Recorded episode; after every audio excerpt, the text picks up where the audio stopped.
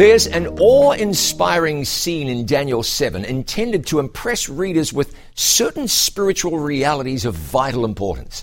Verse 10 says, A fiery stream issued and came forth from before him. Thousand thousands ministered unto him, and 10,000 times 10,000 stood before him. The judgment was set, and the books were opened. Now, not the final judgment, but the judgment of those who have claimed Jesus to see if they'll be, to use a Bible term, accounted worthy, as Luke says, to obtain everlasting life.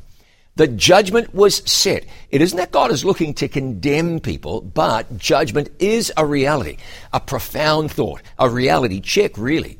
We're accountable to God, and He will look at our lives to see if they're being lived for Him. Live in connection with God now, and you'll be in good shape then. I'm John Bradshaw for It Is Written.